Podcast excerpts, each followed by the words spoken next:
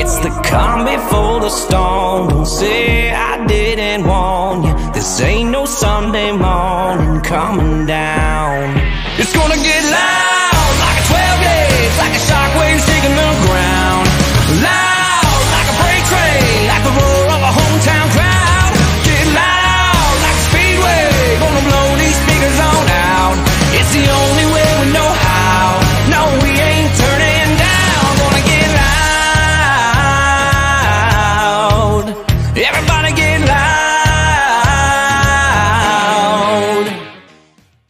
up, guys? Welcome back to another episode of Double Dubs Hockey. As always, I'm Brett, and I'm with Devin.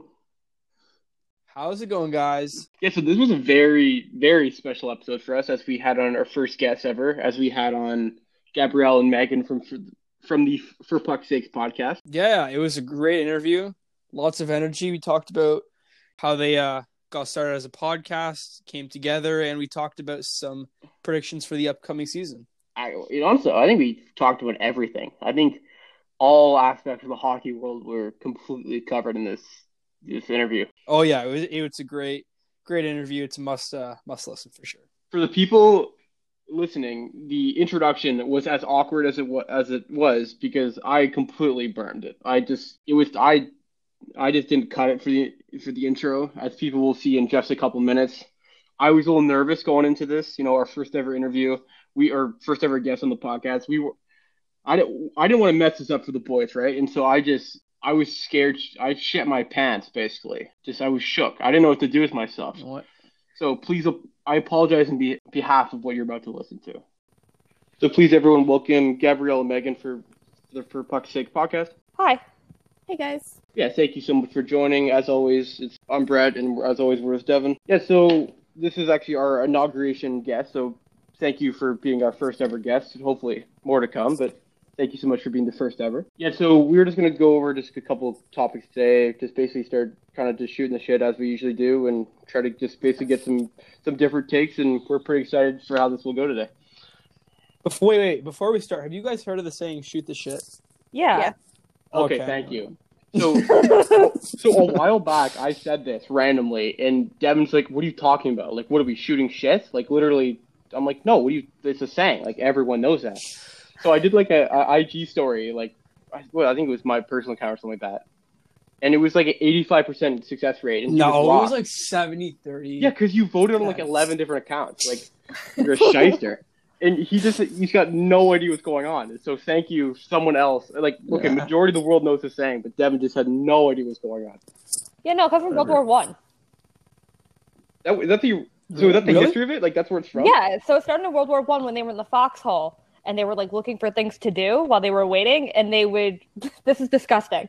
So they would have latrines in the foxhole in the bottom, and they would shoot at them as like a game for something to do to kill time. So shoot the shit means just like talking to kill time. That is just way Wow. too awesome that we actually know the real answer for this now. Yeah. Because I- this is just, That's crazy. It's all, yeah, this, this saying's basically almost become like a low key meme on this, like, on this podcast. And now th- there's actually a re- understanding of why this happened. So thank you so much for that. No problem. So I'm just gonna go over. So obviously, guys, you've been doing this for a few years now. So just how did you guys basically meet up? So I started the podcast. It started. Our first episode was right after the Washington Capitals won the won the Stanley Cup, um, and so it was originally like a giant panel of sixteen girls that we had like um that that we had like all scoured the internet for, and we were going to do like a rotating panel and all this stuff, and then um, it was way too big, and drama happened, and after the Dear John video, we pared it down to just three people, and it was myself, Alex, who isn't here today, and um, Shay, um, who is no longer on the show. Shay got hired by the Orlando Solar Bears um, using our podcast. And so when she left, we oh. needed a third co host. And so we put another flyer up just like we did the first time when we built the show. Like, hey, like send submissions. And like Megan was like a perfect fit. So yeah, that was last October ish or Yeah. November, I think. Yeah, that, that's actually pretty. That's pretty interesting. So you guys had around so 14 people to start with. There were 16 of us, yes. 16, 16. Wow. Yeah, and then we like we tried to build a blog, like we just tried to get everybody involved, and eventually it was just too many people, and it all kind of fell apart. And like Mhm. I always like say, like it's like a phoenix. Like what rose from the ashes was like actually I think way a better product than what we originally had. Um, like oh, it for sure. more- It's, yeah, it's yeah, like 'cause more you guys being more consistent. Oh, yeah, more consistent. Also, like we could build off each other. We knew each other's sense of humor better, and also like we could more what we wanted to do, which was the comedy based stuff. I think like the girls in the beginning, they were great for like building it, but they very much wanted to be like a Thirty One Thoughts esque podcast. And like if you're not Elliotte Friedman, you can't be Thirty One Thoughts esque. Like you got to do what your like niche is, and our niche was like women making fun of hockey players. And so, like, we just took that and ran with it. And I mean, it's been a lot of fun. We've been doing this for like almost three years now. Yeah, for sure. So like I know both of us we've recently been listening to most I think last let's say month or so we've been kind of getting your podcast and it's been yeah, we've we've always had a good time listening to it. Yeah, it was so I just have a quick question about the sixteen. Were you guys just gonna be like do like episode by episode, just like new people kind of go in kind of thing? Yeah, so it's going to be based off of we tried to spread it around as much as we could, like different teams. Um, and so, like, the original idea was like a rotating panel based on the stories of the week, and it just didn't work. Like, Yeah, it seems it was seems like a lot of mouths to feed. Yeah.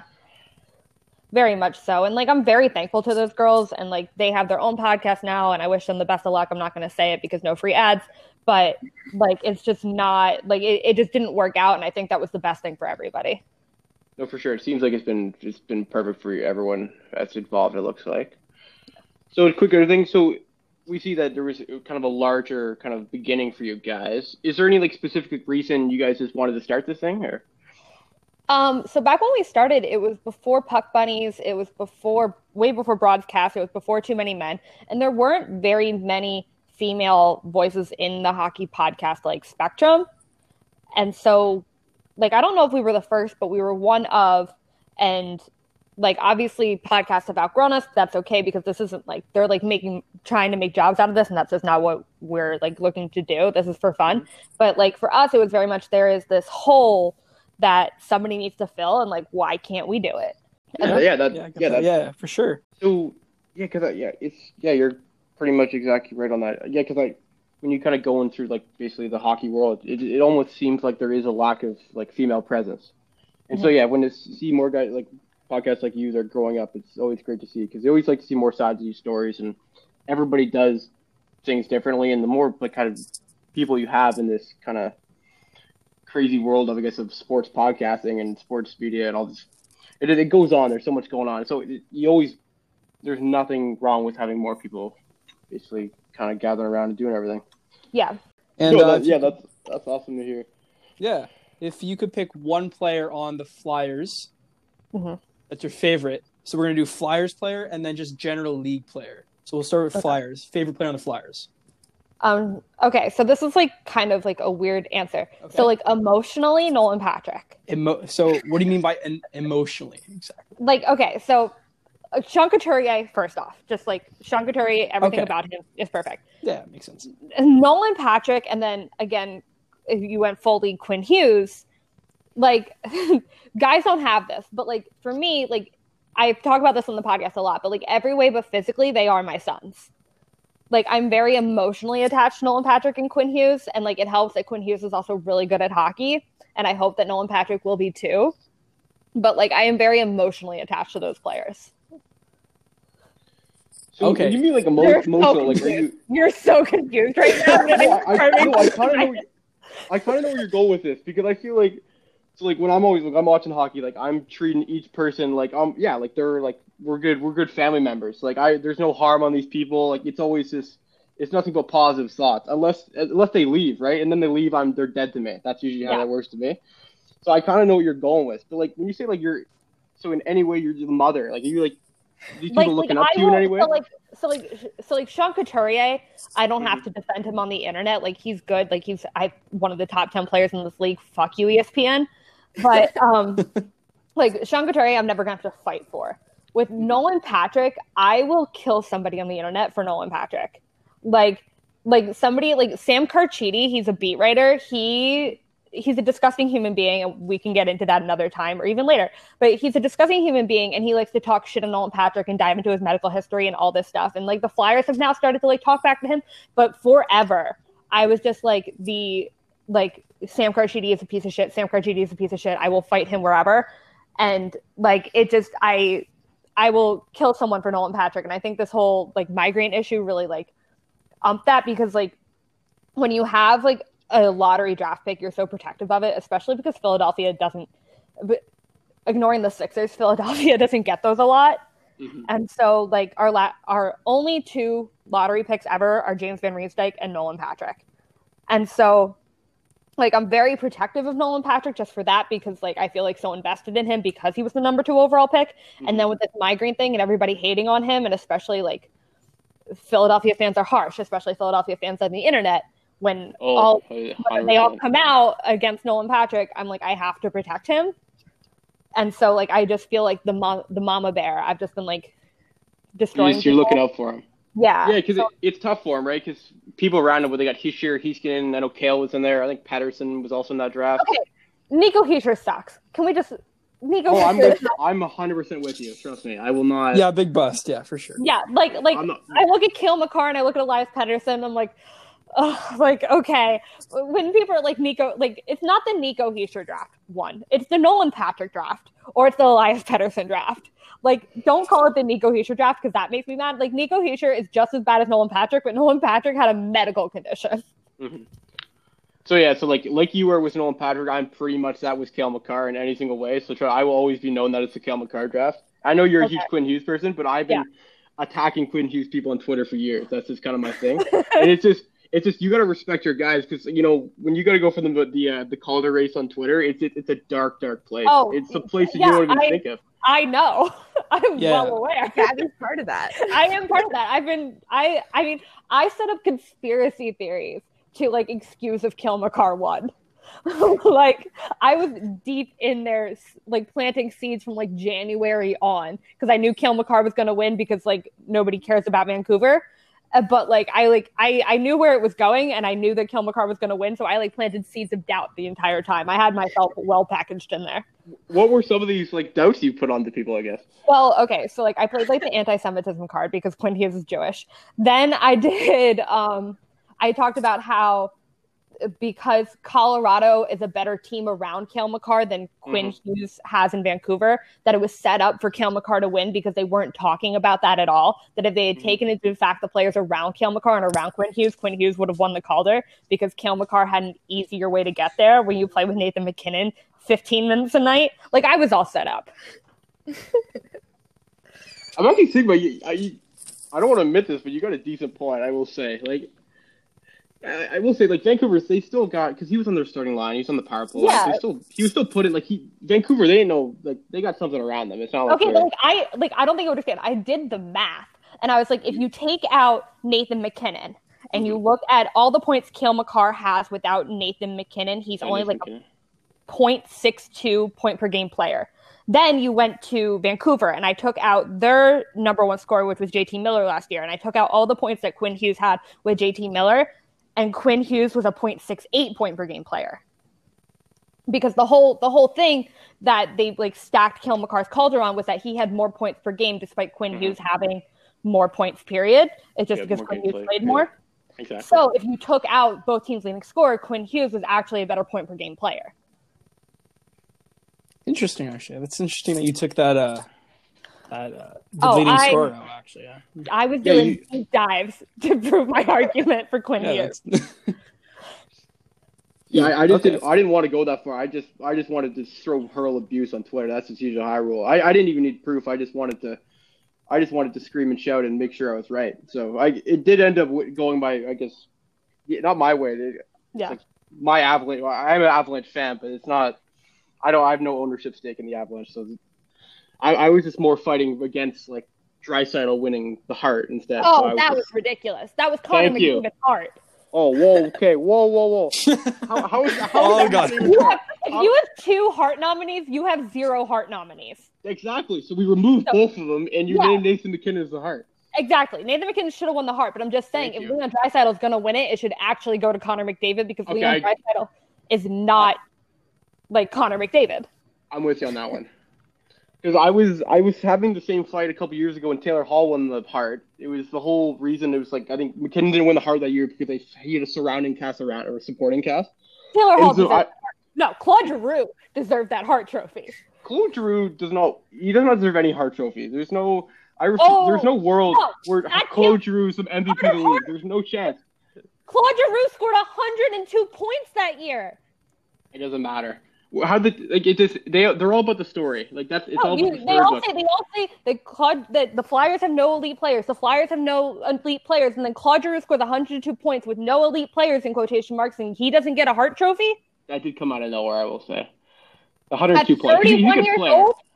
At 31 years old, he was second to Connor McDavid by only four points. With Yeah, it's all it's all about the, the story, right? Like the, the media, because the media does the voting. Like they don't yeah, like the story of how it's Taylor going. Hall came from Edmonton, and he got pushed out by Connor McDavid, and blah blah blah, jerk off motion. Like it, it went to Taylor Hall when it was between that and um, Shayne Gostisbehere's Calder. Pissed me off. Artemi Panarin was not a rookie. Artemi Panarin was like 28 years old and had played in the KHL for years. There is That a might, ha- that might happen this this year team. with like Kospolov or whatever his name is. Oh, There- Kaprizov? No, I- he's ruled out. Of, I'm pretty sure. Is he? Yeah, I'm, I saw that. No, sorry, that's Rossi, Marco Rossi. No, I know Kaprizov. I think he's in the Calder or the he's in the Hart. uh, Sorry, sorry, the Calder. I'm just speaking words at this point. Yeah. No, there's a Yeah. conspiracy in this league against the Philadelphia Flyers, but we don't have time for that. Yeah, I don't. So we'll, we uh, not. we might not. We'll move on to Megan. So, favorite team and players. What do you got? Um, I'm a Leafs fan. I'm Oh, Leafs fan. Okay, all right. My condolences. like fourth generation at this point, basically. Like if I wasn't a Leafs fan, I'd be disowned. But um, Really? Okay.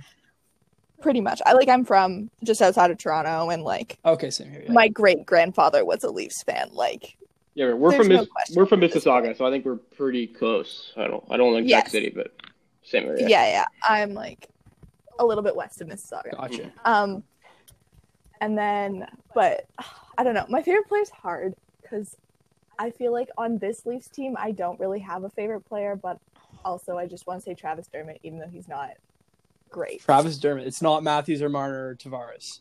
No, No, really. no. Interesting. Okay. This is the emotional connection. It's all about the Again, emotional like- connection for you guys, eh? yeah. Okay. Um, All right. Like I we know. know. we know, like in our brains, which player is the best player, and you would think, but it's like it's No, not who yeah, yeah. resonates with me. but like, yeah, exactly. Like Ma- uh, Matthews, I don't think I like him as a person, so I'm like, ah, he can't be my favorite player. yeah, that makes sense. I don't know. I, I mean, like, I do like Mitch Marner, and like, I he does seem like he has a personality that I would like. But like, With Mitch comes I Paul. exactly. What are your thoughts on uh, Andersen? um, I mean, like, I don't think we have another choice at this point, like another option. Well, I mean, a trade is an option. Yeah, but I don't know who they're trading for do you him. Trade for. Exactly. Well, I heard like a, a Rask Andersen trade. That's that was rumored like I don't last year. Rask back. No, if you do that, if You you. Yeah, there's no you reason take for back Tuukka Rask for the end of his career, you might as well just like take every Leafs fan back in the yard and like old yeller their ass. Like, there's no reason for that to happen. It's just like a full circle. We hate you kind of thing. That, No, 'cause, that's like, like that's that's an all-time Kyle Dubas decision, though. I feel like that would just perfectly set off what he's done so far. He does. He does like to do take backs. He likes to undo trades. He also just like trolling people. Like the entire team is just the trolling of Mike Babcock. Like the ultimate just trolling everybody with to bring back Tuukka Rask. Honestly. Now it feels more viable that you've made that point. The only the only thing can make it better if you had like some young prospect named Raycroft. like, just let it Find us a Raycroft to toss into the trade. Uh, Yeah, I, I don't see a way Frederik Andersen's trade at the moment, unless they're getting something, some sort of younger goalie for him. I don't see it, but Yeah.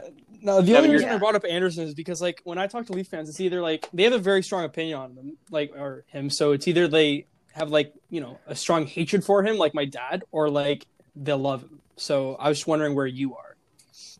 Um, I wouldn't say I hate him, but I like I did love him, and we're like moving a little bit away from that now. Mhm. I don't think he's played as well, and like even just like watching him, he just seems like not right. I can't put my finger on what it is exactly, but something's not right Oh, like- like, I feel like Leaf How goalies just get beaten down, like just mentally beaten down, because they all look depressed by the end of it. Like yeah, that's probably true. I'm it's always like the frustrated. presidency, like how No, like it ages you. oh, it does. Yeah. it, yeah, no no president comes out happy. It's just like thank Yeah. God I did it, and I'm so I'm out of here running. So we'll get your predictions for this. These are some pretty bold predictions coming up made by you guys for the cup. Who's winning the cup this year? Philadelphia Flyers. Um, Is there bias to that? I, I don't know. It, it's Actually, so it. depends. I, I'd like to know why why the Philadelphia Flyers will win this year. I just think they're in such a good position. If they played like they did at the end of last year, plus the um plus like the addition of Oskar Lindblom Black, plus the addition of Nolan Patrick, plus Joel Farabee full time, plus um Morgan Frost probably in the lineup, plus Knack full time. Like there's so many little things that they just made. Like they were so close last year that they just the they and they only got better in the off season. Like they didn't try and go out and shake everything up. They just stayed with what worked and then they made their little additions that they already had in place. Carter Hart's another year older. Our defense looks stronger. Shayne Gostisbehere is healthy. Like I just think that everything's kind of like lining up correctly, and it's just going to be about the system. Like if they played like they did in that round robin, or they did leading up to the hiatus, like they'll be in such good shape. The problem is that they got to the playoffs and they just started penalty killing for 40 minutes a night. If they didn't have a lead in the first period, they weren't gonna they weren't gonna get one, and it was really frustrating to watch. And so I think if they just play fun hockey, I think the Flyers will do really well. It's if they like clench their buttholes too tight and start like playing defense all the time, then it's just not going to work. Mm-hmm. I also think that the way the division is set up. Oh yeah, lends hand to They're the in a very tough division. I don't know. no, you they're saw not. I don't No, think so at not. all. I think you're out No. of your mind for saying They that. have the I think- Capitals. I think I think the top three, the top, I'd say. Yeah, I'm not scared of the and Capitals. Carolina. They're not. no, the they- top three are going to be Boston, Philadelphia, Carolina. Um, I don't even know about Boston though, because Boston's like injured, old. They, They, have always like are though. half a. Yeah, but you can never count out Boston. That's the thing Yeah. I've learned in my life. I don't care like what Boston team it is. You never count count out any Boston team. They surprise you in every shape of way. Boston. Yeah, I, I don't think that they'll be the top of the division though. I don't think either. they'll I think they'll be. I think they'll be two or three. keep it in the I think. Carolina's going to be the top of the division. I just, I like, I'm just not scared of anybody else in that team. The Rangers suck, Devils suck, Pittsburgh sucks. You think? Carolina, wait, wait. I don't. Is Carolina doesn't really have any goalies though. They just I don't have- think They have Carolina's. and Reimer. I mean, Both I- of who are terrible. Oh, I'm losing. I'm losing. I, I wouldn't say they're terrible. They're No, they're all they're bad. right. Like, They're bad. I don't think the thing I'm looking at. I don't. The Hurricanes aren't in the East. I don't know. yeah, they are. they're in the Central. Yeah. No, they're not. That's old. Hurricanes are in the East. Did they just change it recently, or? They changed it a couple weeks ago. The, originally, they were in the Central, and then they switched out Columbus and Carolina. That makes- Wait, Didn't they? Or, no, I think Carolina's in the same division as Detroit, which I think is the Central. oh, sweet. I don't even have to worry about Carolina. Yeah. So you're the, the East Division is Yeah. the Washington, Boston, Pittsburgh, Pennsylvania, or uh, I don't like the Pennsylvania, Philly, Yeah. the Rangers, Islanders, Devils, and Sabres. Yeah, so then I'd say it's us, Caps, uh, Boston. I think. Yeah. I'm You're a just big. counting I, the Islanders. I don't know. Like I'm not the scared. of Islanders are pretty strong. they're a good. Their systems. Yeah. I like. I. They always perform well. They're solid. Yeah. I, Saber- like, I think- I know I think that the they're Sabres will be good solid. I don't think that we have to be worried about them. I think that like when when you read off those teams, I think it'll be us, Washington, and then depending on how how healthy Boston is and when they get healthy, it'll be Boston and the Islanders like fighting for that third spot. But I just don't see the Flyers missing those top three. As a Flyer fan, do you have any ill wishes towards Sidney Crosby? I'm just curious. Um, not for being a Pittsburgh Penguin. I have ill wishes on Sidney Crosby for demanding that Claude Giroux not make the Olympic team, and I've talked about this a lot. Like I literally fought with Megan on Twitter about this earlier this week. Like Sidney Crosby literally said, "I will not go to the Olympics if Claude Giroux is on the team," and so Claude Giroux doesn't have an Olympic gold medal when he deserves one. Like you look at those teams, and you're like, "How is Claude Giroux not on here?" That is why. And so I have ill wishes on Sidney Crosby about that, and not about being a Pittsburgh Penguin. Yeah, I feel like in the like, the last couple of years they've had. I guess the relationships are better. It seems like because I know they've had some like what are the World Championships. They've had some. I think they played together on a couple lines stuff like that. So I guess it. Yeah. I was yeah. It's 2014. I guess he kind of completely shafted him, which I, yeah he he wasn't feeling it. That team didn't. Yeah. Which I just I just think it's ridiculous. Like know, it's- That's it's- such a petty thing. and like if you care that much about the Philadelphia Flyers, like I'm gonna care that much about you, Sidney Crosby. Like that you like stopped a man from getting a gold medal because you don't like the team he's on. because it was I think it was the season after that monster shift where Claude Giroux just like completely showed him up in the playoffs, and it was like that summer they were making the team, and I think that's when like Sidney Crosby's like I just don't want him. Yeah, he wasn't feeling it. Mm-mm. Yeah, because that's us growing up like just born in Canada. Like Sidney Crosby's always been, he's always been a, a very beloved person in our hearts. And so I, when I, every time I always speak to people, I get from, I've met a couple of people from Philly. It's always very, there, there's always a different reason for hating Sidney Crosby. So I always Yeah, got to like, throw I don't- in there. Like I don't wish ill on him. Like I don't Mhm. like hope he gets another concussion or whatever. Like I don't like Yeah, no, for sure. but I just like I don't like everybody's like he's such a hard worker, he's such a good captain. Like I just don't see it because of these petty little things that he does. Mhm. Yeah. Like it's two weeks. you. Can't play with one of the best players in the world for two weeks because he plays for the Philadelphia Flyers. Like, and then we talked to AJ Haefele from DNVR about Nathan MacKinnon, and he was kind of talking about Sidney Crosby's leadership style and how Sidney Crosby is like a drill sergeant and he will yell at you if you make tiny mistakes, and how that's kind of been adapted to Nathan MacKinnon's play as well. And that's why Nathan MacKinnon can't be captain because he will drive people insane, and you need kind of Gabe Landeskog to like be the good cop to Nathan MacKinnon's bad cop. And that Oh, no, I, oh, no, I, I think the how the Avalanche captaincy's worked out. I think it's it's per, it, I don't I, I don't as an Avalanche fan I personally don't want MacKinnon to be a captain. yeah, I think how, how they set it up is perfect for the future they're looking at. Exactly. And that like Nathan MacKinnon doesn't have the right temperament, but then he learned this temperament from Sidney Crosby, who has a C. And like we were kind of talking with Kes- um, about Kasperi Kapanen about like how this is going to be really interesting for him because he's never had that kind of leadership before, that drill sergeant leadership Mhm. and that kind of accountability, especially playing on a line with Sidney Crosby. And like he's either going to sink or swim with this, and it's going to be telling of his entire career. Because if he needs that babysitting that Sidney Crosby is going to provide him, like how long is he going to need that? Like you can't be 32 and needing babysitting. And then if he swims or if he sinks, like you can't work with your friend and Auston Matthews that didn't work. You can't work with a babysitter with Sidney Crosby. So like where the fuck do you play? I- I'm I've never been a big Casper Kapanen guy. I don't know. I have like so I always have like I have, I have- weird I have weird hatred for people in the league, like weird weird players. And Casper Kapanen's always been that guy for me. Ever I, since I was watching the Leafs and Habs game at your house, and he what, he kick or throw his stick? he threw a stick. Jeff and PG Domi yelled at him. Yeah, Domi yelled at him. Yeah, because he He's got us a penalty shot. and never scored, been yeah. told no in his life, and you can tell by the way he plays hockey. hmm He's, That he's, he a, is- he's a fast imbecile out there. That's all he is. Like Yeah, like he's Megan, were you a big uh, Kapanen fan? Not really. No. Um, like he was all right, but I didn't want him to play like above the third line. Mhm. But he also wasn't doing anything on the third line. You know? Gotcha. Yeah. yeah, I'm looking at did- stats right now. He's decent. Megan. How did Joe Thornton look with that line last night? Like, does he fit in where Hyman was? Um, I don't know. Like they weren't that aggressively like playing Yeah, like looking for pucks and stuff. But he he was much faster than I thought he would be.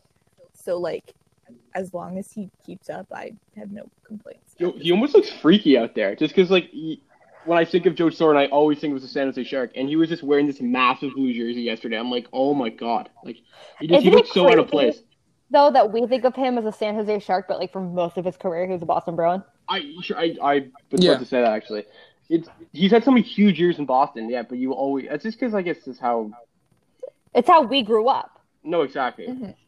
Like It's It's so weird to me. That. That's like Yeah. um Sam Morin on the Flyers. He was a defenseman. He's like a ginormous gargantuan. He's like six seven. He's moving up to forward because he can't skate backwards anymore because his knee sucks. Mhm. And um, so we were like, I was like talking about like who has switched positions like this late in the league. And it's like Dustin Byfuglien, John ginormous, but he switched to defense. Brent Burns switched to defense. I'm like, how do you like make somebody a forward at this level? And I just don't think it's going to work. But it's like an interesting experiment that they're doing. Yeah, I feel like it, like in so many other sports you can see that happening, except hockey. I feel like it's just it's kind of easier and Because it's a totally different skill set. no exactly. Yeah, um, I think the other one that I can think of recently is one of the Lamoureux twins on the U.S. team. She flipped to defense. I don't remember which one. But it's Like- always from, like- it's always from forward But to defense. flips. No, but she also flips back and forth. So like she'll play like half the games as defense, and then she played some recently, like recently as in like last. Yeah, but it's women's year hockey. They have more ago now. skills. That is true. that is true. Yeah, like usually you see position changes like center to wing and stuff like that. Usually, like it's it's very odd to see it going backwards, especially yeah, because like throughout like when I played and stuff like that, like you never see people just casually go back there. Like they threw me back there for out there for a game, and I felt like I was on a different planet.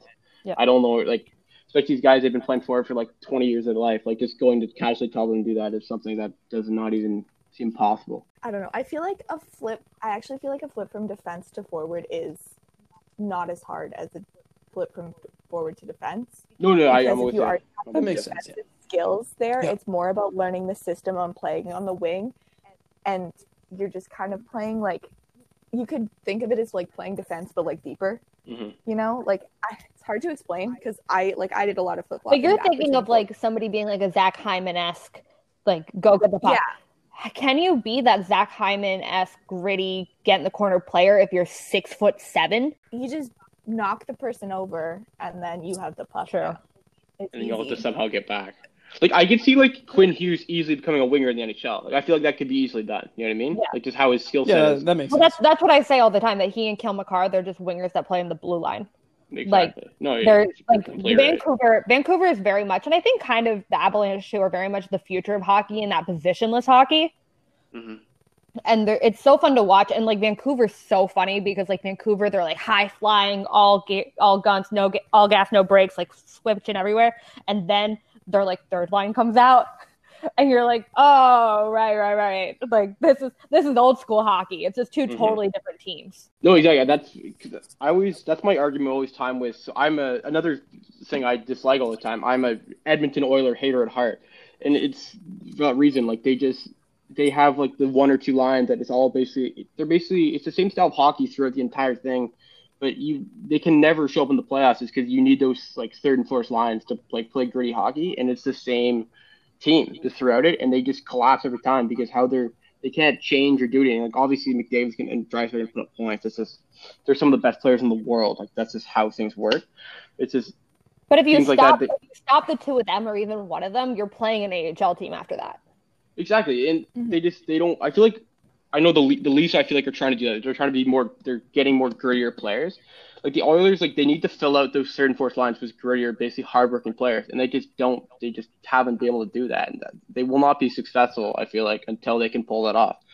And I think I think the Leafs will be pretty good this year because I think they've started to do that. But I feel like the Edmonton Oilers think that they're a basketball team where they're just trying to collect like five amazingly skilled players and then they forget about the rest. And that's why they're handing out these like way overpriced contracts and they forget that they need 24 players on the ice. I think, yeah. I, I actually really like how you said that. That was because it's it's frustrating me because like I I constantly hate on the Oilers. It's just I don't know. It's just how I am. But it just it gets to the point where like I don't want to see McDavid in the year have his com- career completely ruined because a team doesn't know how to operate. Like I just as a oh, hockey Oh, Connor fan, I think Connor McDavid 100% is going to be the best player to never win a Stanley Cup if he stays in Edmonton. no way. And like it, it actually it upsets me to say because like as a hockey fan, I want to see those guys be successful. I want to see Ovi get that cup, and it if freaking Oh, yeah, McDavid everyone goes his for career without seeing that, like that that's terrible. Like he's Mhm. the best player of this generation, and he just will not be just just not I will nothing to say his name. Yeah, he'll come out with like six hearts, but like it won't mean anything. Like Megan, are you saying that the Leafs are going to finish at the top of the North Division? Um, I think so. As long as they don't do anything stupid, like how they normally play like shit against Ottawa and like. What about Montreal? Like last year, they went like 0 and Yeah, 3 Mon- against them.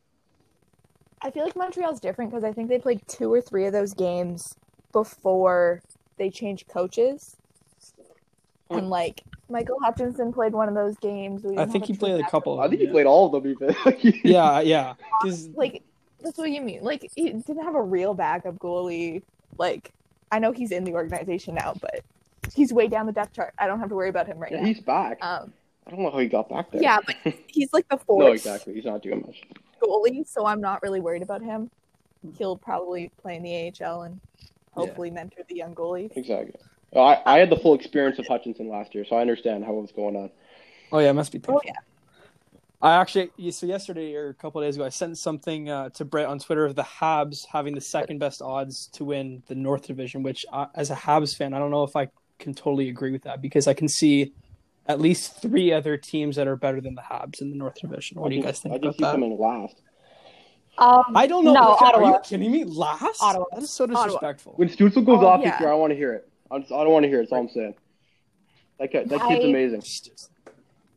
But we've seen in Edmonton that one amazing player does not make it. Exactly. I was just Yeah, no, about but say- so here's the thing though. So Edmonton, they're a good regular season team, but they, they don't. That's what I'm saying. Like, What? They to win the regular season. They do well. In the, was like the third overall pick. That was from San Jose, but then still the other one was like the sixth overall pick.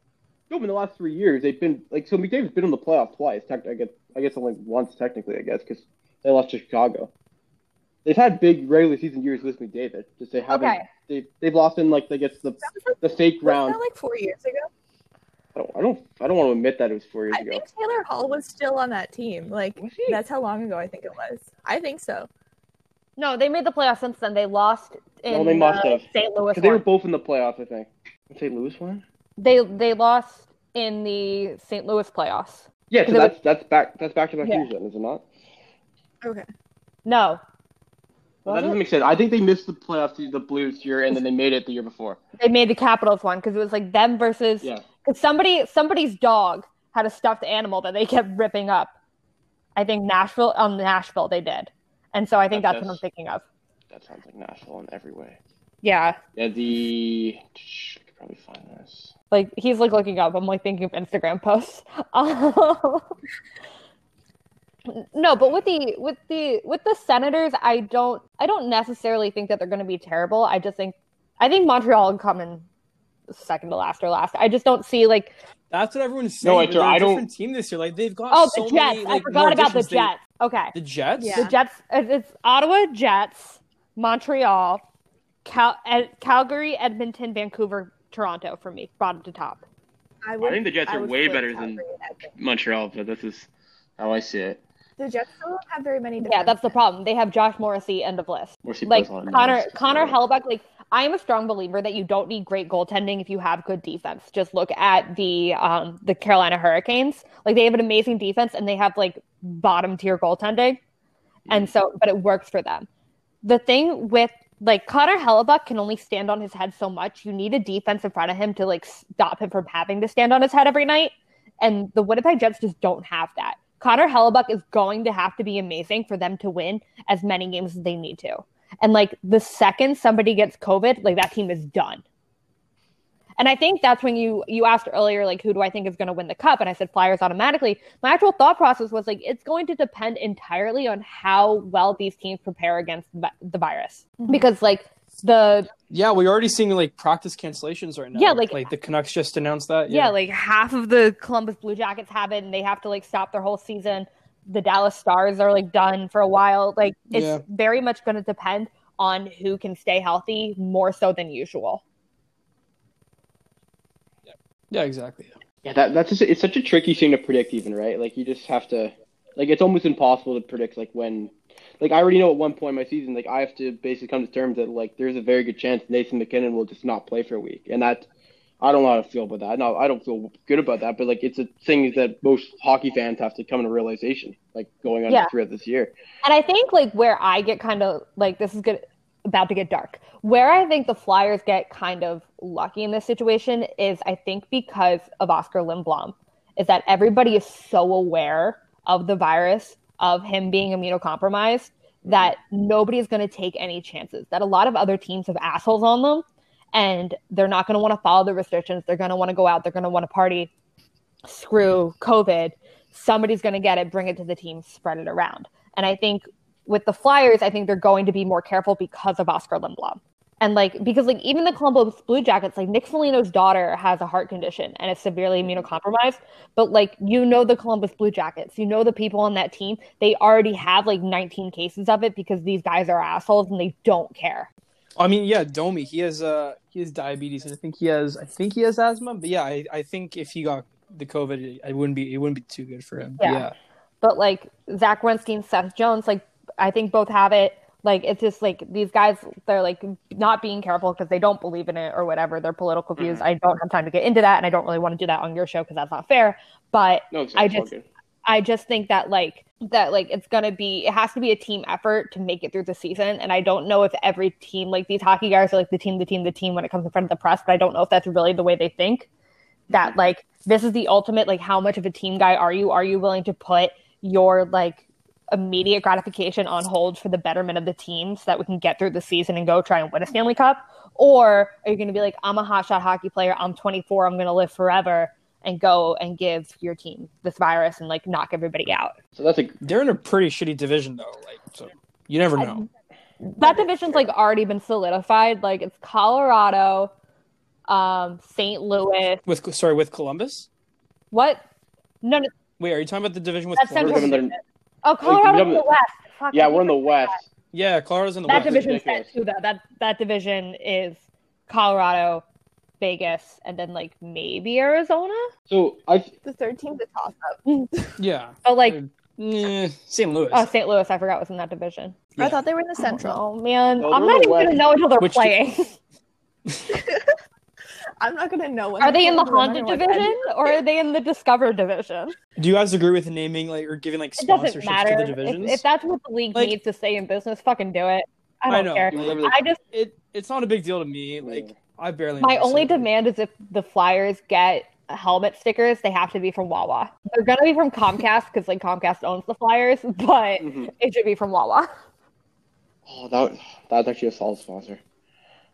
I'm thinking it's because the division. So, what do you? How do your thoughts of like how they like made these divisions? Because I saw that you were going after Gary a couple podcasts ago about like the the formation of these. Like I I because I'm you were talking about I think a lot of these teams from the Metro I think would be going far or something like that. Or Um, yeah, I, I kind of I would kind of agree. I know I forget the exact division, but it's how it's designed. It looks pretty much like that. Like that's how they're it's going to be run. The Central, right, with the two yeah, it didn't make any sense. Well, it didn't make sense.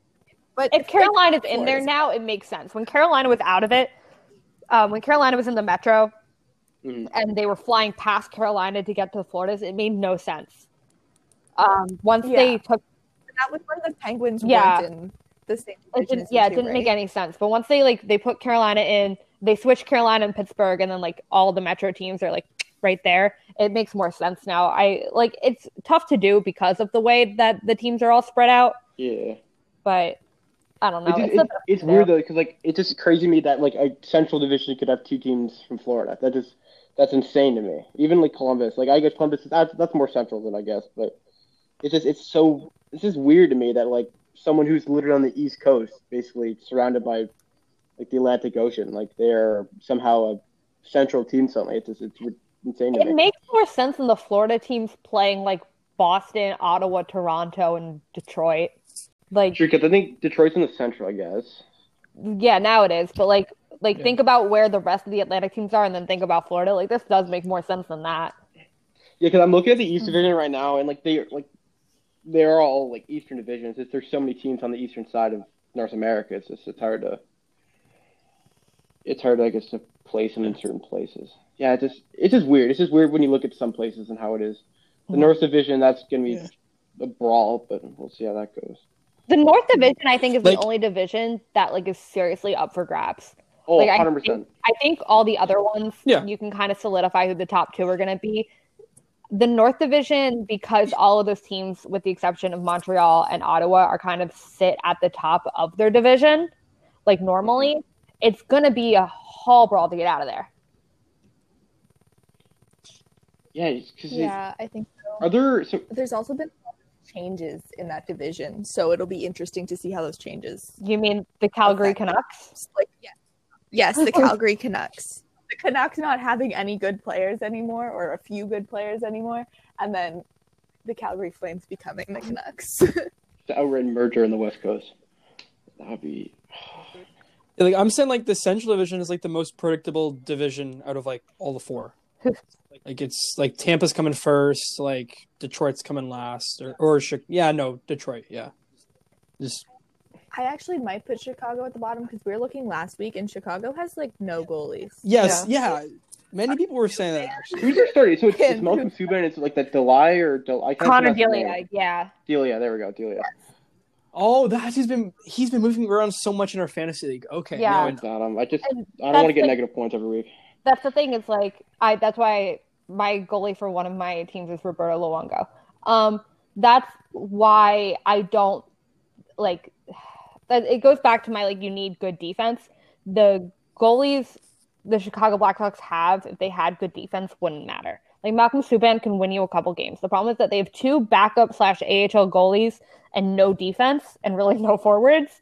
Like I just don't see the Chicago Blackhawks like winning many games. Like this might be the Colorado Avalanche, like um the Cale Makar year.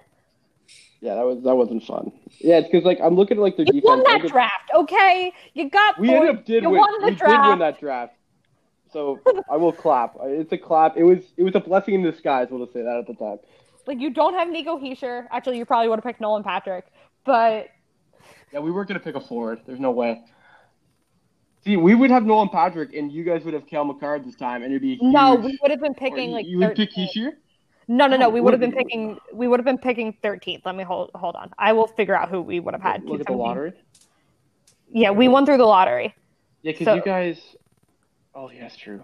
We like just. Oh yeah, what are your thoughts on the lottery? I think the lottery is they should abolish it, but that's just how I see it. It doesn't make sense to me. I think it is absolutely terrible how the New York Rangers obtained the first. Okay, overall I was just Absolutely. glad it wasn't the Pittsburgh Penguins because if it was the Pittsburgh Penguins, I was burning this league to the ground.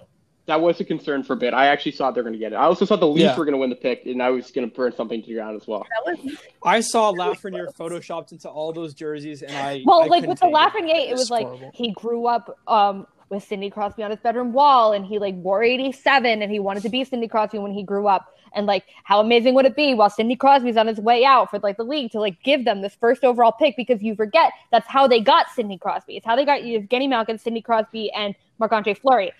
Megan's like laughing because she knows this man.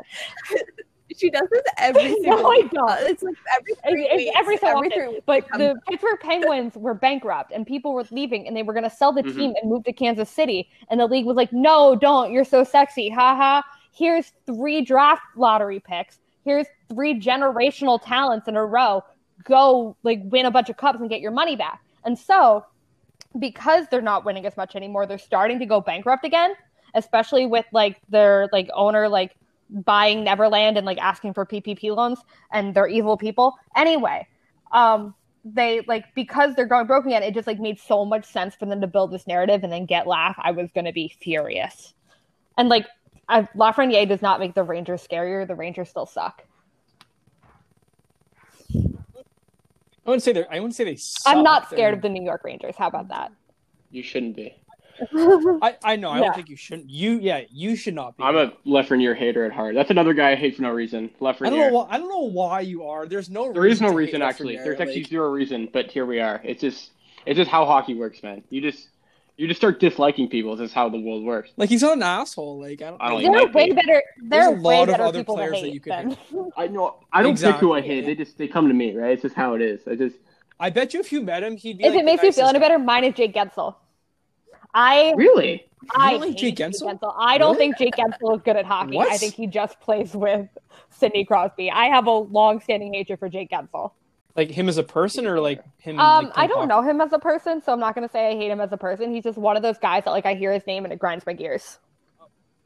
Oh, okay. He, I think they just hype him up so much, and it's like I just don't think he's better than Travis Konecny. And they're like, he's a top 15 player in this league, and it's like, what drugs are you smoking? Yeah. I don't, I would never put Guentzel I'd say as a top 15 player, but that's just But they're like top No, those top sure. 20 like left wing lists. oh that, yes. like, Claude That the Giroux NHL just casually post. Yeah, Claude Giroux and Travis Konecny aren't on there, and like maybe, but like I'm not saying both of them, but like I think Claude Giroux could be a top 20 left wing in this league. I think he's in the top third of first line left wings, and they're like or top two thirds, and they're like no Jake Guentzel, and I'm like this seems wrong. Now I'd put Giroux over Guentzel for sure. Yeah, Well, like oh, Claude Giroux's Well, 'cause one of the top 10, maybe yeah, I'd put him in. I'd at least in the top 10. At least Claude Giroux right? Like, over the past decade has the fifth most points of anybody in the league and the second most assists over the last decade. But Claude Giroux is not an elite talent. Sean Couturier is not a top I'm- twenty player, top twenty player, say that even. top fifteen center in this league. NHL Network, ESPN, suck my dick. Well, first off, ESPN doesn't give a shit about hockey, so I, No. don't, I wouldn't trust anything that comes out of ESPN headquarters. But the NHL Network is doing those like top fifty players in the league right now. One flyer is on the list. It's Claude Giroux at number forty-one. Sean Couturier just won a goddamn Selke. Can't get on the list. No, I, I, I personally cannot give you any reason for any of this stuff, but Yeah. Uh, no, yeah. nobody can. It's unexplainable except for the fact that there's conspiracy against the Flyers in this league. See, like I, I wouldn't say no to that. That- Yeah. that- yeah, maybe. I like a conspiracy. I don't know. Just Philadelphia as a city, I just people. There's just rough luck there constantly. It's just usually not too fun. Yeah. Philly as a sporting city, it's just it's usually a lot of misery. I find. We went Like, I guess- some asshole traded ten years of misery for that Eagle Super Bowl, and they had no right to do that. No right. I didn't want a Super Bowl. I won the Stanley Cup. So whoever did that is on my shit list. Oh well, as a Patriot fan, I'm I'm completely with with you because I would have traded whatever the Flyers did for the next ten years for that Super Bowl. So I, I I'm with Oh, you. you gotta So- win the next year. Hey, it doesn't matter. Like it, I I go to bed better having Brady with seven Super Bowls right now than six. This is how. But Tom Brady I- has more Super Bowl wins himself than any franchise ever. Like, Tom's a spectacular man. That's all you got. to Like just Tom's a. I love Tom. I got I got see like we're talking about like people like we got some weird love for. I got I got weird love for Tom Brady. Even though he's not in Tampa now, but like I still got love for him. have you seen? This is like such an underrated thing. Dan Soder was on um, the Barstool Sports Podcast KFC Radio back Mhm. in like last November, and he was talking about like what happens next with Brady, and he's like, it's gonna be sad, like if he doesn't sign with like the Patriots, he's gonna like lose his luster, and this is like November 2019. He's like, and he's gonna be playing somewhere sad like the Bucks. He's like, it's gonna be ridiculous, and they're gonna make the playoffs, but barely. It's gonna be disgusting. And then one of the hosts is like, who's gonna be the uh, the quarterback for the Patriots then? And Dan Soder goes, someone gross like Cam Newton, and he just calls the whole thing. I I'm a big fan of KFC Radio. I have not seen this. I I'm probably gonna go after the show. I'm gonna go look back and do that. But it- it's it was kind of a take. I when he was leaving, I didn't think he was go to Tampa. Seemed weird. I thought he was going to the Chargers. Chargers seemed like the place I thought he was gonna go. I think But he I guess- respects Phil Rivers too much. Wait, pardon me, sorry. I think he respects Philip Rivers too much to go and then like take the Chargers to a Super Bowl and like do the thing that Philip Rivers never could. Oh, maybe yeah. It's true. Philip Rivers is just a grumpy old man who just got to stay off his wife. Like that's kind of like my take on Philip Rivers. Like he's got like 150 kids. That guy. Like Yeah, but like Cool I think I think they've been in the league together for so long, competing directly They've been- other so long true. Philip that I think there's a level of respect. Yeah, yeah. It's just he's he's got like every stat in the world. Just he's never. I think he's like two playoff wins or something in his life. Like he's just he's. I can see it. It's just he's kind of a weird. He's a weird guy to have outright respect for. Like he, I guess he lost to Buffalo a couple days ago. And Yeah, he, that, that he makes sense. doesn't curse. Like I don't know. I don't trust athletes. That, Yeah, I don't trust people that don't curse. a lot. Yeah, I don't know. There's something off about people who don't curse. He's from Alabama, so he kind of gives me that vibe. So that makes sense. Mm. He gives me the gosh darn. I don't think we got this. Megan, who was your Stanley Cup prediction this year? I have no idea. It's like this is the stupidest league for Stanley Mhm. Cups. Like you you look at logic and you're like, "Oh, this team's the best team in the league." And then they like win the President's Trophy and then it's just garbage in the playoffs like like Tampa 2 It's a years curse. ago. And like Tampa yeah. So like I don't know. I won't know until we see some chaos in the playoffs after the first round and someone upsets someone else and I'll go, "Hmm, maybe that Mhm. team. But like right now it's too hard to pick. Like Well, yeah, I mean, like the last team that like won the President's Trophy and like won the cup was like maybe like eight to ten years ago, maybe maybe more than that. But yeah, like you don't like now you don't really see the the President's Trophy team winning the cup. It's always like probably like the either the second or second to maybe like sixth team in that range somewhere there. But 2012 I'm 13 Blackhawks saying last uh, Vegas for this year. The 2012 13 Blackhawks were the uh, the last team to do that. Oh, f- uh, and that was a lock Okay. that was the lockout year, wasn't it? Yeah. Uh, yes, they only had 77 points. So yes. So I don't know. We could see normal normalcy this year then because it's a short season. But we Exactly. I feel like this for the Trophy. The reason they don't win is that because at the end of the year, like they're usually so far ahead of everyone, they just take the they just they just don't play as hard. So I feel like like these teams that like they've been getting hot into the playoffs. That's why I feel like Tampa, like who were they were dominant here. They had like the warm up games, which helped them kind of get into the zone. I feel like this is how those teams work. Because like for St. Louis when they won, they were just they basically like they were playing for every single spot in the standings. That they just get hot in the playoff. That's usually how it works. I've seen the last couple of years, but. Why the, the Presidents Cup they just have nothing to play for. They just usually bomb out. I know. I guess you know, Tampa was. I guess Boston doesn't usually win the Presidents Trophy. They're in the running for it though. Last year they did, I guess. It's a weird year though. Yeah, but I'm saying Vegas. Brett, what do you I don't think it's even close. I don't like. I don't. It should be a freight training. not not to win the. I know that's what I'm saying. It should, it's not even close. I don't. I don't feel like it should be close. I'm not even saying. I'm not even saying this So as a it? biased fan. Like I just think the Colorado Avalanche head to toe are the. Are, they're Oh, the wait, best. why did I even ask they're the best roster in the NHL. I just don't think it. Goaltending's the only concern, but that's in injuries. But so that's a couple concerns, I guess. But it. I think head to toe. That's the only reason why I place Vegas Head to of it, just 'cause toe. Head to toe. They are just. I think they're the best roster. It just. I don't think it should be close, but. They will lose to some ridiculous player in some ridiculous team in like the third round this year, so that's what will happen. Freaking, I don't know. Like Jean-Gabriel Pageau will score a hat trick and beat us. Like that. That's what will happen eventually. That's just hmm. that's usually how our seasons end.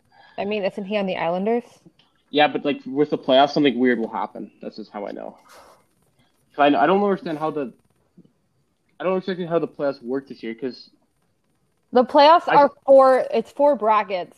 So there's like a northeast, south, or northeast, central, west bracket, and so Mm, that the yeah. conference final. Because I did a whole rant about this a couple weeks ago about how the conference playoffs could be the um the the three Atlantic teams. It could be the Tampa Bay Lightning, the Boston Bruins, and the Toronto Maple Leafs, and I was pissed.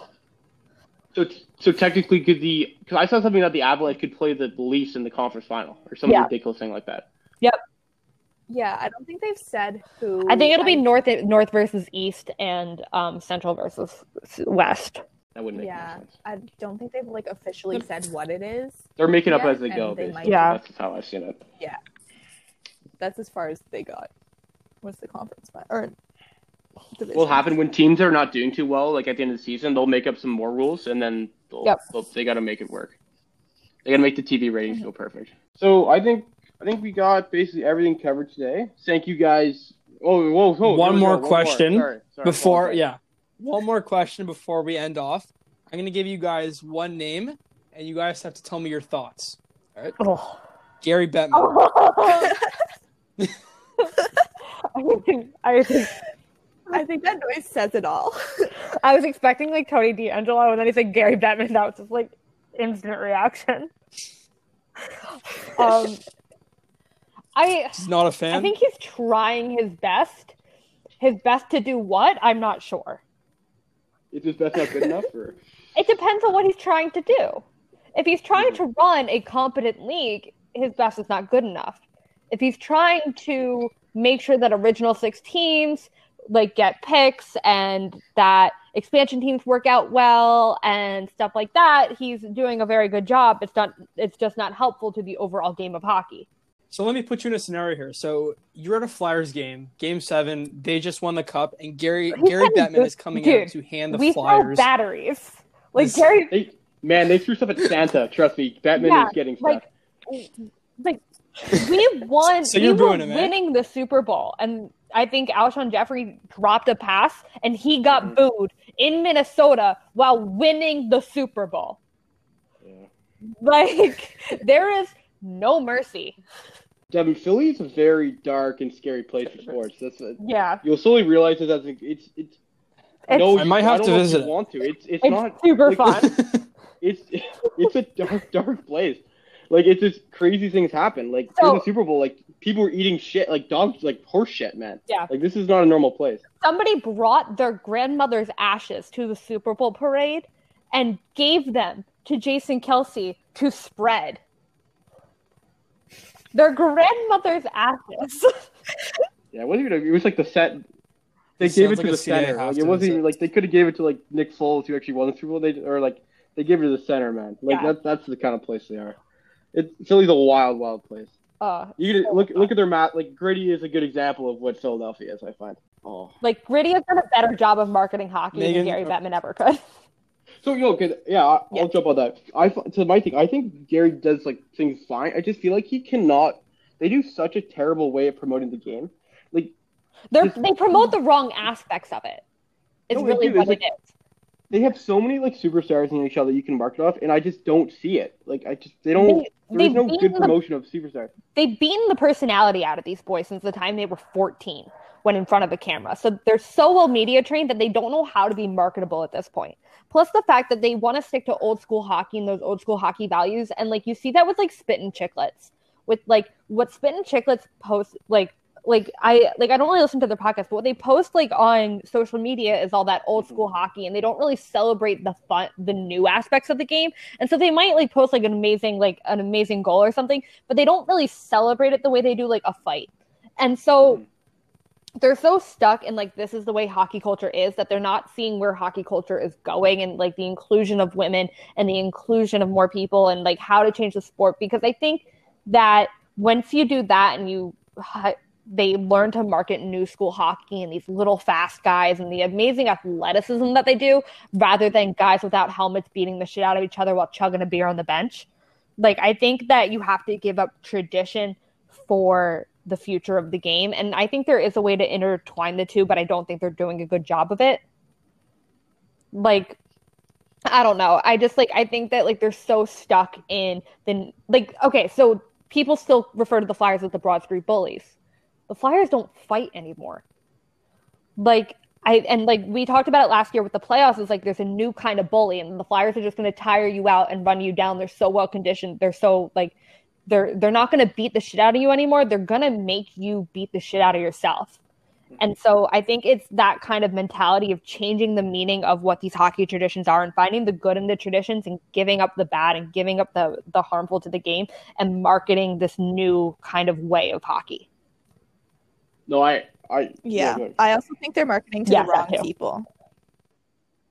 They're not. They're marketing to the people who are basically Mm-hmm. already fans of hockey, like especially like the old school, like like my parents' age kind of thing. They're marketing more to those people than to the younger fans who are willing to like try the sport out and like go see games, especially in like those underdeveloped Yeah. markets. Like in Toronto, it's different. I can't afford to go see a But Leafs game. Scottsdale, Scottsdale's as, a like, college town. student. Arizona does not do college deals. Like Drex, like Flyers, we used to get a um, like they used to post a story like twenty dollar tickets for if you have if you bring your student ID. We've got two hundred tickets. Come now. And so like kids would fly down to the Wells Fargo Center from Penn because we're a college town. So from Penn, from Drexel, from Villanova, like kids would fly there for these twenty dollar mm-hmm. tickets. You have two ginormous colleges there with like subpar basketball like why not try and like get yourself those kids mm-hmm. No, I completely agree. I just if you they just don't. It's you're right. They just, they don't know who they're trying to go to. It's just like there's so many like especially so. I guess Team Costa, so Buffalo, their team that they uh, they don't have good big fan like big fan base, but like they just don't. Nobody goes to their games. Even when like I feel like they'll have these teams, is that they just don't have the fan bases because they don't. And, and that's a team that they only have one. Uh, they have two major sports teams. They got the Bills as well. They just don't find ways to basically get the Panthers is weird. It's just they that's just a terrible place for a team. I, I just don't think Fort Lauderdale. i actually that's- went to a panthers game it was so much fun like once you're in there like it's such a Mhm. good environment like the arena is nice as shit like it's I know, nice. the like I didn't really get to spend much pregame, but like they there's so much to do in that arena that it kind Mhm. of reminded me of a baseball stadium. That like Oh. there were all these other attractions that like made it more family friendly. And I don't know, I Mhm. think that's a really way to do a really good way to do these um these arenas because it gets more young people there. And it gets Mhm. more kids there and kids like hockey and kids remember enjoying going to those games. And I think that's kind of the way they do because like I went to a San Jose game and a San Jose, they're like they have the worst arena ever. There's nothing to do. You're basically it's just one long hallway. Like it kind of reminds me of the Coliseum, but without the history.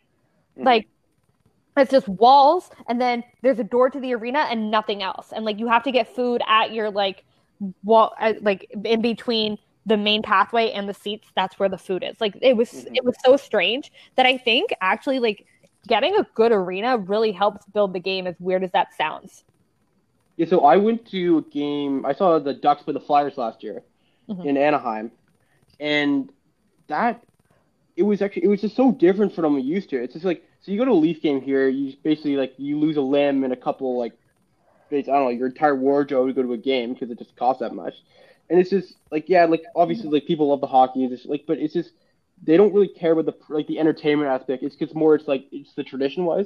I went to Anaheim and it was a completely different atmosphere on, on like basically how they set up hockey. It was more it was basically more about the show, like you were saying, basically in Florida. Like it was they set it almost like it was like just they just made it more exciting, just how they did everything, and it was very different, just because I feel like just in the place that already have like I don't know, this doesn't make sense, but like, because I live where it's somewhere where like hockey's a major, major sport. When you go somewhere where like they don't really care about it, like they have to try different things. And I feel like those different things, they got to bring those to basically like all hockey teams. Because as a person, like I don't give a, I don't, I honestly don't care about the Ducks. I probably won't, but going to that game, it's like it's more exciting than basically going to like some Leaf game. But like I mm. know, like the Leafs are way better and they they have a better fan base stuff like that. But like the things they do to promote it, just the in-game entertainment, to see how they just design the stadium, like this, how they're they're uh Um, part of it is like the crowd is so Mhm. old. It's so it's just quiet. it suits. It's like all suits. it, it shouldn't be quiet with how passionate the fans are, but like it's all suits exactly. Like the people who are there don't really care. And like Yeah, I, I it was, yeah, for sure. Uh, like I, I also understand like there's also like something to be said about the historic stadiums. Like they keep trying to leave the Coliseum. You can't like if you leave the Coliseum, you kind of lose what makes the Islanders the Islanders. And like the Barclays is a terrible decision. Barkley was terrible. I I went there for um the Flyers Islanders like exhibition game. It's Mhm. it, you can't see anything. It's it's like it is a basketball arena that they were like, oh shit, we should play hockey here, and then like the the ice doesn't work. Like it's a whole thing. The Coliseum is a great piece of history, and I think that that's what the Islanders are, and the Islanders should stay there. But when you're talking about these newer teams, you kind of think about it and like think of the way that they market the Leafs versus the way that they market the Islanders. And the Islanders are the rough and tumble team, and then the Leafs are this like gorgeous, drastic, like um showtime, yeah. Showtime fluid team. And then you think about the way like our generation on Twitter looks at these teams. And nobody really cares about the Islanders and people care about the Leafs. And that's not just in Toronto. Think about the young girls on hockey Twitter who just all go to the Leafs. And you could be like, Mhm. it's William Nylander's face. It's not. Like, have you seen William Nylander? It's not. Like, it's it's about the way that they market these teams and they make these players seem so like gorgeous in their hockey that it makes people be interested. And like girls don't watch hockey because the players are pretty, because the players are covered up 99% of the time. Like hockey is an amazing sport and you need to grow it that way. Mm-hmm. Yeah, no, I, I actually, I literally agree Hmm. with every freaking thing you said because it just, there is, hockey is an unbelievable sport, and it's just, it's just not, it could be so much bigger than it is. It could be so, so much bigger.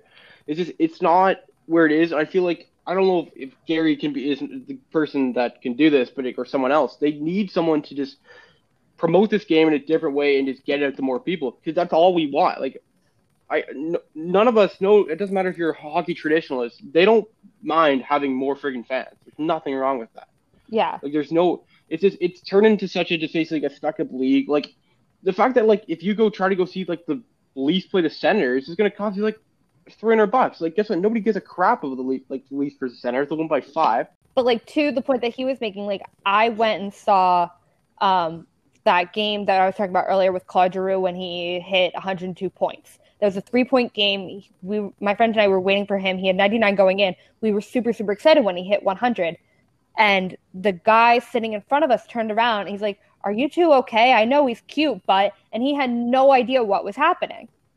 That like Claude Giroux had just hit this giant milestone at his age. And it's like, how about like, if we're like if like it's about growing the game as a community as well and not gatekeeping because gatekeeping is huge here.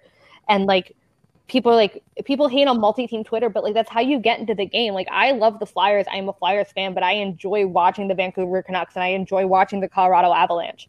And like by telling teenage girls you can't like this team. You can't like this player. How dare you like look for teams beyond where you were born it's just like it's tiring it's old and it's not good for the game and I think like honestly, like the girls that have made like fan cams and like on Twitter have done more to market this game than like the NHL has since the playoffs. Yeah, no, for sure, hundred percent agree. Yeah. Um, but yeah, I I think that's it. Unless uh, anyone has some closing remarks. No, I I'll just I'll just to make? wrap it up. Thank you guys so much for coming. I think we actually had some yeah, we had some No awesome Yeah, talks thank today. you. I- Appreciate I, it. really enjoyed it until I was. I think Devin kicked me out. I'm just gonna blame him for now. Yeah. Yeah, thank you so much, and Yeah, hopefully we can yeah. get you guys back on in the future. And we're just sad. We're just gonna say thank you one more time, and Yep. hope we you guys will be recording later tonight, and we'll probably we'll be listening to that soon. And Yep. have a, have a good night, everyone. Absolutely. We are the For Puck's podcast. You can follow us on Twitter at For Puck's Pod, Instagram at For Puck's Podcast, TikTok at For Puck's Pod, and YouTube at For Puck's Sake Pod. Consistency, I like it. Okay. Well, thank you. We Right, see will ya. uh, see you all guys. later. Thanks. See ya. Thanks, guys, so much for listening to the full interview. We enjoyed it. We had a great time. I know the girls had a great time, and hopefully, we can have them on again. Yeah, exactly. Like I, I enjoyed every second of it, and I really hope we can have more things like this in the future, and and have the uh, for Puck's Sake girls on the podcast in the future. Yeah, hopefully, we can also have Alex because she was not able to attend, but that's okay. Hopefully, we'll get her next time. Uh, yeah, that's all right. We'll, we will see you guys next week with another podcast Exact- with the NHL season finally coming to a start. Well, yeah, exactly. Thank you everyone for listening today, and hope you enjoyed. We'll see you guys next week. It's gonna get loud like a 12 gauge, like a shockwave shaking the ground. Loud like a freight train, the roar